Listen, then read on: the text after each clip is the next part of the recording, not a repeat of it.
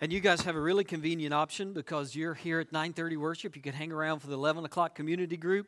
Uh, if you're not in one, please get in one, as as all of the groups are just getting started right now. If you want a challenge, uh, then uh, here's a challenge for you: read the Bible and try to find an example of a good family like a positive example of how you should be as a fan, as a mom or a dad, or, or the interactions of your family together. Just find one good example. The, the Bible presents a lot of its characters, especially its major characters, and, and especially in the Old Testament, in the context of their family. Uh, the Bible gives us uh, family dynamics and fa- family details and genealogies. Here's all the people who were in this family.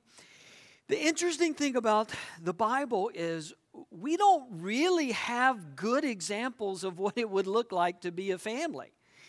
The only good examples are the ones that we know very little about. Like they just kind of appear, there's like a comment, but then you don't really know the details of the family. Once you start digging into the details of the families in the Bible, you find that almost all of the families in the Bible were dysfunctional, they were broken. Uh, they had parents that made really bad decisions. They had children that abandoned the teachings of their parents and broke their parents' heart. They had fathers whose mistakes had consequences for multiple generations after, after they lived. This is the nature of the families that are in the Bible. I mean, think about some of them Adam and Eve they disobey God. They have one son that murders another son. Uh, you, you, have uh, Abraham who has a child with his wife's servant. Um, you have Jacob uh, and uh, uh, you have Jacob and Rebecca who play favorites with their kids, ends up breaking up uh, their whole family. Just one story after another of chaos. David has an affair. David's, David's kids are a, are a wreck. Some of his kids try to overthrow David as king. He has a son who rapes his stepsister. Solomon marries multiple wives and tons of girlfriends. I mean, every, every family that you know much about in the Bible seems to be a wreck. If you want to feel better about your family, read the Bible. Like if you read the Bible, you'll think, hey, we're not that bad. Like we kind of got things going on in our family. But we get this honest, real picture of a family. It, with all of its hurts and, and all of its disappointments, because family can be painful. Right? I, am not even sure this is like a sermon this morning. maybe it's just therapy for all of us. Maybe it's just maybe we just talk a little bit about the fact that sometimes family's just hard. Sometimes family gets really, really complicated. And it's not just the families in the Bible. Let's be honest. All of us have brokenness and mess in our families. Everybody's family's weird. It just is. And you don't like me saying that about your family. You know, it's kind of the old thing of you can call your family weird. You don't like anybody else calling your family weird. And I'm the same way. I, I can talk bad about my family. I don't like you talking bad about my family. But as we start, can we just be honest that there really are no ordinary families?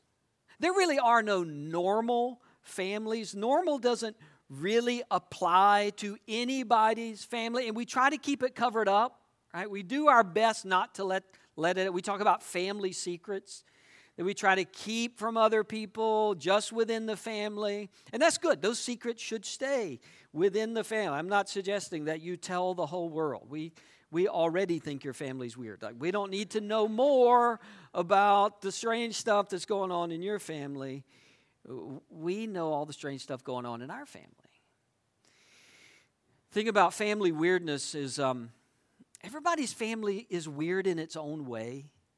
Like it's unique in its own way. Like uh, there's there's unique weirdness to my family that's different from the unique weirdness that's in your family, but we all have it. It's all there, buried somewhere down the family tree, somewhere in there, we all have it. And because we all have it, sometimes we look at the struggles of our own family and we think, well, we must be the only ones that go through this sort of thing. We must be the only one who have kids that fill in the blank, right? We must be the only one that argues about this behind closed doors. We must be the only ones having these struggles. And that's the beautiful thing about the Bible and the, and the way it talks about families is just kind of page after page, it says, no, we're all kind of messed up. And that messed upness passes on and into our families and into our marriages and into our relationships. And yet, even though all of us have it, when God wanted to resolve the initial relationship issue, he did it with a family. Right? He looks at Adam and, and he realizes, doesn't realize it, he knows it. Adam's alone and this isn't good. I want to fix that. How should I fix it?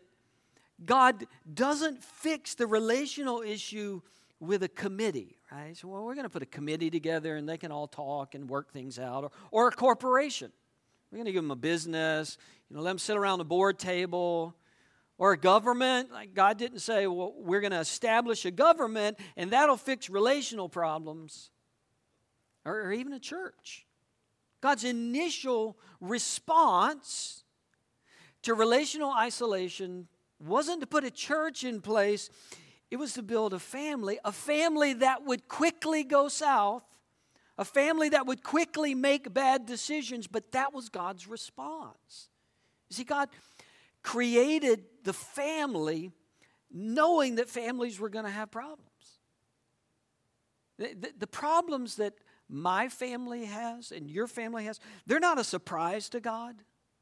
He's not caught off guard by our problem. He knew the potential for chaos when he put people together. He, he knew the potential for struggle and even brokenness and hurt and pain and wounds and scars. He knew that potential when he created family. So, all of this time later, it should be no surprise that if we're honest, we know that sometimes being a family is just kind of hard work. It's sometimes frustrating, and, and there are times that it leaves wounds and it leaves scars. God, in creating the family, knew that the people closest to us have the greatest potential to cause us pain. When, when, he, when he put Adam and Eve together in a close relationship, God already knew that was the perfect environment for the greatest love and that's also the perfect environment for the greatest pain. And isn't that it's still true today?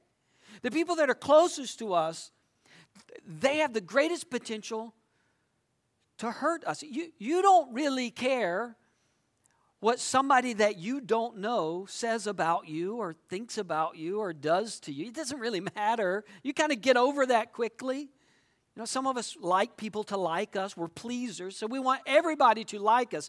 But it's a, it's a different scale when somebody that I hardly know doesn't think I'm that great of a person versus when I have conflict with the people that I see every single day.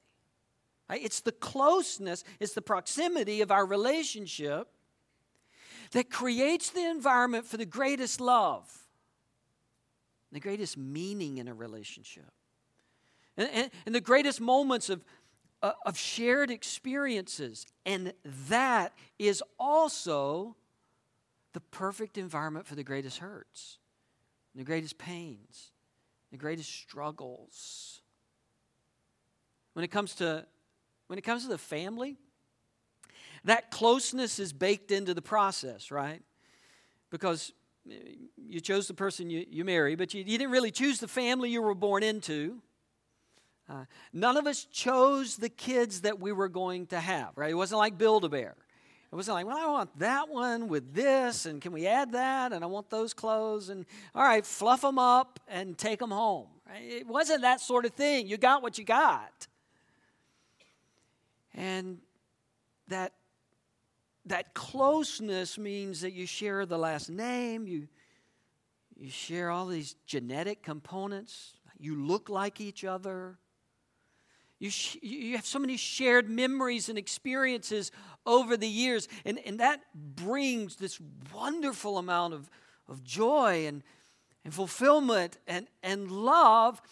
But at the same time, it brings this potential to really hurt one another, to really be disappointed, to, to be discouraged, to be wounded. The place of greatest love is also the exact same place of the greatest potential for, for hurt. It's interesting when you think about um, Jesus, you think about the gospel. The place of greatest love was at the same time, there was a convergence of the place of greatest love with the place of greatest pain the place of greatest sacrifice. Jesus comes into the world. The, the Bible says he was rejected by his own. He came to his own, they didn't receive him. We read in the New Testament tension between Jesus and his closest family. Uh, the gospel, well, our, our sin against our Creator, whose image we're made in like baked in the process. We, we bear the image of, Christ, uh, of God, our Heavenly Father. We're part of His family. And, and in that loving, gracious, merciful environment, we chose to walk away. Like we created the cosmic, eternal pain of, of rejecting our Heavenly Father. So, what had to take place is that God had to send someone. God had to send his son to demonstrate in the face of the most eternal, greatest pain and rejection to demonstrate the greatest love. John, John describes Jesus this way at one point as he's getting ready to die. John says, He loved them to the end. He loved them to the end. Now, these were the ones who were going to reject him. These were the ones who were going to walk away, deny they even knew him. These were the ones who sinned, creating the need for him to come and die. And John says, But you know what? Jesus loved them to the end. There was this convergence of the greatest pain the world has ever known, the rejection of our Heavenly Father, and the greatest love that would redeem all things back to God. This messy complicated moment then is overcome with love, which is, which is the environment of the family, isn't it? And the environment of the family is our greatest pains, our, our greatest disappointments, our greatest worries, right? our greatest anxiety is the place where there's the potential for the greatest love. So here's what I think. I think the Bible bears this out. I think the family is to be a picture of the gospel. It is to be one of the clearest demonstrations of where there was pain and hurt and discouragement and struggles and problems, that love and grace and mercy are able to overcome those things. It is, it is, it is one of the clearest environments where we get to live out what we actually believe about God's love and His grace and His mercy with people that sometimes hurt us the most. In Ephesians 5 and 6 is, is, is one of the sections where Paul talks about the family, where Paul talks about husband and wife and, and children and what the family should look like. He, he's been making some theological arguments and then leading up to this moment, he's been talking about what the Christian life looks like. If you really lived it out, like if you really lived for Jesus, it would look like this. And then he segues right into marriage and family. He doesn't separate the two, but the ideas of our family and our marriage are kind of an overflow of our spiritual life. There's not a separate book of the Bible that discusses marriage. Have you noticed that? There's not like the book of family. And you read it, it has all the instructions about your family. Instructions about family, instructions uh, uh, uh, about marriage, all happen within the bigger context of living out the spiritual life. You see, the way the family operates is not a separate part of my Christian life. It should be the result of my Christian life, it should be the overflow. The person I am as a husband is not a separate category from the Christian that I am everywhere else. The person you are as a, as a mom or, or a wife or, or a dad it's not its own separate category. I think what Paul demonstrates in the way he writes about these issues is as you're living for Christ, as you're living out your spiritual life, it will result in a certain type of person as a husband. It will mean certain things become true of you as a dad. And often that's the hardest place to live it out, right? Because things get real at home. Right? Things get get, I, I don't have to pretend at home. I don't have to put on my public face or my church face. I'm me. And all of my frustration and all of my struggles and, and uh, all of my emotions, all of that comes home with me. And, and home is where we tend not to hide all of that. Like the, the really real you is often the person that you are when you walk into your house. And that's the person that Paul says should reflect all of these other things we talk about when we talk about the spiritual life. Because the reality is, if my spiritual life doesn't work in my home and with my family, it doesn't work anywhere. It's fake everywhere else if my spiritual life isn't lived out in my home. I've, um, I've been a pastor long enough that I know that what we get on Sunday morning is not always what's happening Monday through Saturday.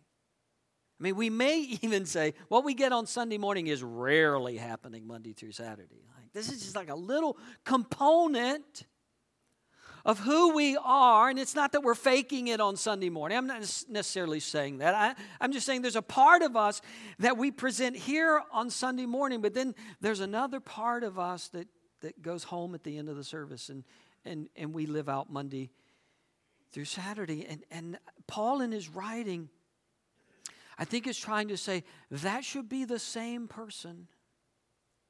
It should be the same person. There should there should be a, a character about us that reflects Jesus. And the biggest testing ground for that character is not here, it's who I am at home, around the people that I'm closest to, that I spend the most amount of time with. I spend so much time around them that we have the chance to really get on each other's nerves, like some of you did on the way to church this morning, right? Like we're around each other so much that we see things and things slip out and we say things. The family really is the microcosm of what God is trying to do in us because it's so difficult to fake it all the time with our family. He wants really to transform us into the person of Jesus so that even those who are around us the most experience Jesus in us. Paul writes, Ephesians chapter 5, verse 21 Submit to one another out of reverence for Christ. And I'm so glad he started there. Submit to one another out of reverence for Christ. The spiritual rules of the house, the spiritual rules of the family begin with a mutual submission. I cannot put myself at the center of everything if I'm going to honor God in my family. I can't look out for me above all others if I'm going to honor God in my family. Paul says this is where the family rules start a willingness to submit your priorities and your goals and your direction for the good of the rest of the people who are in the family. The Bible speaks of Jesus this way, right? That Jesus submitted to the will of his Father, Jesus submitted to the plan of his Father. Philippians 2 says he steps out of heaven, he lowered himself to becoming a human. He, he didn't demand position and title and, and honors. He becomes a human, and then he lowers himself to become a servant, and then he submits all the way to death. This downward progression of serving other people was the character of Jesus. And so Paul seems to be saying that's the goal in the family. The goal is that you would submit you for the good of your family. Then he goes on and he gets into specifics. I'm going to read kind of a long passage. Just stay with me. This is verse 22. Wives, submit yourselves to your own husbands as you do to the Lord. For the husband is the head of the wife, as Christ is the head of the church, his body, of which he is the Savior. Now, as the church submits to Christ, so also wives should submit to their husbands in everything. Husbands, Love your wives, just as Christ loved the church and gave himself up for her to make her holy, cleansing her by the washing with water through the word, and to present her to himself as a radiant church without stain or wrinkle or any other blemish, but holy and blameless. In this same way, husbands ought to love their wives as their own bodies. He who loves his wife loves himself. After all, no one ever hated their own body, but they feed and care for their body, just as Christ does the church. For we are members of his body. For this reason, a man will leave his father and mother and be united to his wife, and the two will become one flesh. This is a profound mystery, but I'm talking about Christ and the church. However, each one of you also must love his wife as he loves himself, and the wife must respect her husband. What happens often with this passage and others like it in the Bible is that we grab onto words or phrases and, and we, want, we want to make that the point. We, we want to hammer home this word or this thing. We especially like to talk to the other person about what this verse says to them. So if we're a wife, we like to talk to the husband about what this verse says to husbands. And for the husband, we like to tell the wife what this, this passage says about the wife. But I think what Paul ultimately is trying to build the case for is that in our homes, you and I need to look like Jesus, which is a tall order. I, I, I understand that. But you and I, in our submission to one another, in our forgiveness of one another, in the areas of love and mercy, serving one another, we're to, we're to look like the Jesus who came down from heaven to live serving other people, looking for ways to bring out the ultimate eternal best in another person in a chaotic, messy world. In the chaos and messiness of family is the exact right arena to live out this type of love. Because none of us have perfect families, and none of us have easy families. That's the perfect environment to demonstrate the love that Jesus is growing in us. He turns to children at the beginning of chapter 6 and he says, Children, obey your parents in the Lord, for this is right. Honor your father and mother, which is the first commandment with a promise, so that it may go well with you and that you may enjoy long life on the earth. Fathers, do not exasperate your children. Instead, bring them up in the training and instruction of the Lord. Children, submit, honor your parents. At the same time, fathers and mothers, don't lead in a way that discourages your children, that exasperates, that builds up resentment and anger in your children. In, instead, lead your children as Christ leads you. Lovingly serving you, that you would become all that you were created to be. In other words, the role of the parent is not to beat down, but to bring up, because that's what Jesus did for us. Like Jesus came to where we were offered forgiveness and grace and love and mercy so that we might become who He created us to be. All that He created us to be.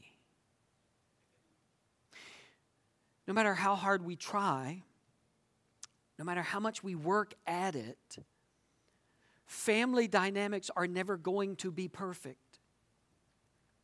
They're never going to be free of struggle they're never going to be free even of heartache, which again is the perfect environment to demonstrate the endless love and grace and mercy of God in our family. It would be wonderful if everything about our family was harmonious and peaceful and everybody got along all the time and everybody saw every situation the exact same way and our kids never had different ideas from us, and our spouse never disagreed with us, it would be wonderful to live in that sort of world. There is no such world as that, which is why the environment of struggle and sometimes chaos and sometimes heartache and sometimes heartbreak is the environment to reflect the gospel of Jesus? Is the environment to reflect the grace and the mercy of Jesus? Our, our, our families are never going to be perfect places, which is exactly why they're the perfect place to live out love and grace and mercy and forgiveness. It's possible. it's possible that some of us grew up in not, not just families that had struggles, but families that left us with great wounds. It's possible that some of us bear scars of what we experienced growing up our relationship to our parents, uh, the family dynamics that we were in. The gospel says that doesn't have to define all of your future. The gospel says even that is redeemable because of the person and the work of Jesus. I'm not excusing um, abuse. Uh, I'm, I'm not excusing uh, parents who weren't attentive. I am saying that the, the grace and the mercy and the love of Jesus is enough for even the greatest heartaches that we experience in our families. One other thought. When you read what Paul has to say in Ephesians uh, 5, it's interesting how the bulk of his message is to the guys. I mean, if, if you read it, there's, there's a little statement to the wives at the beginning, there's a little statement to the children at the end. But the bulk of that, the middle section, and then he comes back to it again at the end, is to the men. Where, where he says to us, guys, we have to go first. We have to lead when it comes to grace and mercy and love and reflecting Jesus and offering forgiveness and seeking forgiveness when we blow it, because we will blow it. we have to go first. The, the message of Paul for the men is not just you're supposed to be the head of the household, you're the leader of the family, or you make the final decisions. All of those are other discussions. The bulk of Paul's message to the fathers, to the men, to the husbands is like, you have to set the pattern of what it looks like to live like Jesus in your home. The guys don't get a pass, they bear the most responsibility for reflecting Jesus in their home. We're not supposed to just sort of tag along while our wife keeps everything peaceful in our home. We're certainly not to be the one who creates all of the chaos in our home. We're to be the leader of our home in the sense that we are to reflect the person of Jesus. We're not just the arbitrary decision maker in our home. We're, we're not just the one who steps in after mom's done everything else and we finally settle things down with the kids. Paul, by his argument, says, Dad, you got to be the one. You've got to be the leader when it comes to exhibiting the mercy and grace, the gospel of Jesus in front of your family. You don't get a pass you bear the most responsibility for living this out. So, men, do that. Be that in your family. Be the one seeking after the heart of God and leading your family in that direction. Be the one who reflects the person of Jesus in your family. You won't get it right every time. You will struggle as all of us struggle. But your family, that God has put you in and over as a man, your family is to be an example of the mercy and grace and gospel of Jesus. An example to all the other people who see your family. They're not looking for a perfect family. Nobody believes in a perfect family. But the world needs to see families that love and forgive and who see even difficult times as an opportunity for the grace of Jesus to be displayed. Some of you are walking through those times right now. Some of you are walking through the why us, why me, why now, and whatever the reasons are, whatever, whatever you come up with for the reasons, I think what Paul wants you to see and what, and what God wants you to see is even that thing can be redeemed for eternity. It can be, it can be restored, it can be made new because of Jesus in your family. You're never going to have a perfect one. But we can have a family that reflects the gospel inside and outside of our family. And that is what we're called to.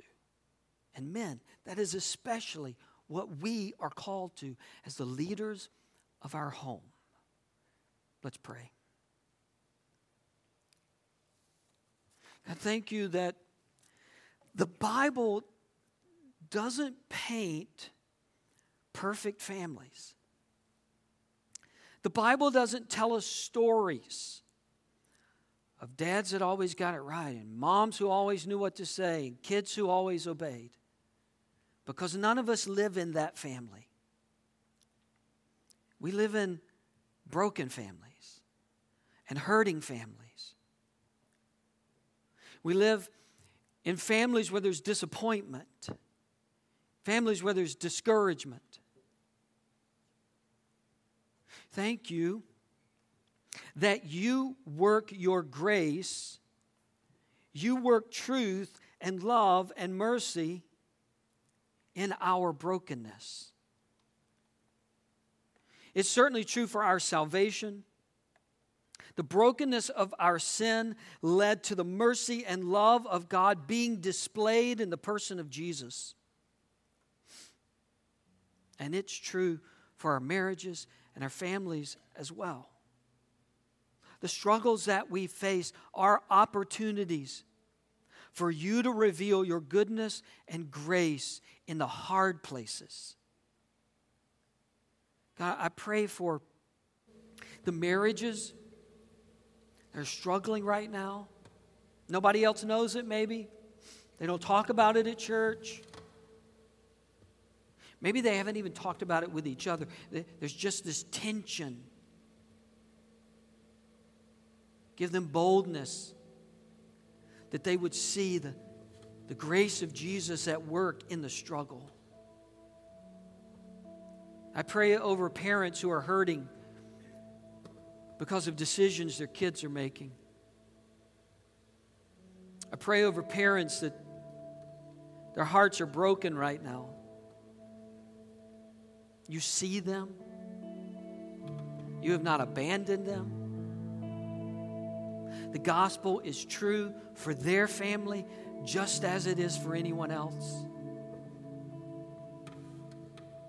I pray their faithfulness would allow them to see that you were working good and grace and mercy even through this season of their life. I pray for the men who are here. God, we don't need more authoritarians in our homes. We don't need more men who know everything. We need men who love Jesus, who are striving every day to be men of grace, men of conviction, men of integrity. Help us to lead the way in grace. Help us to lead the way in loving our family. Help us to lead the way in serving our family. Help us to lead the way in submitting so that our wife, our kids, could reach the full potential of what you created them for, just in the same way that Jesus served us.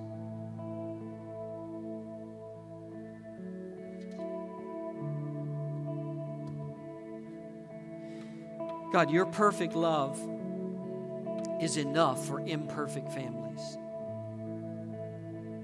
Help us to feel that today, to embrace that today, to receive that today. I pray it in Jesus' name. Amen.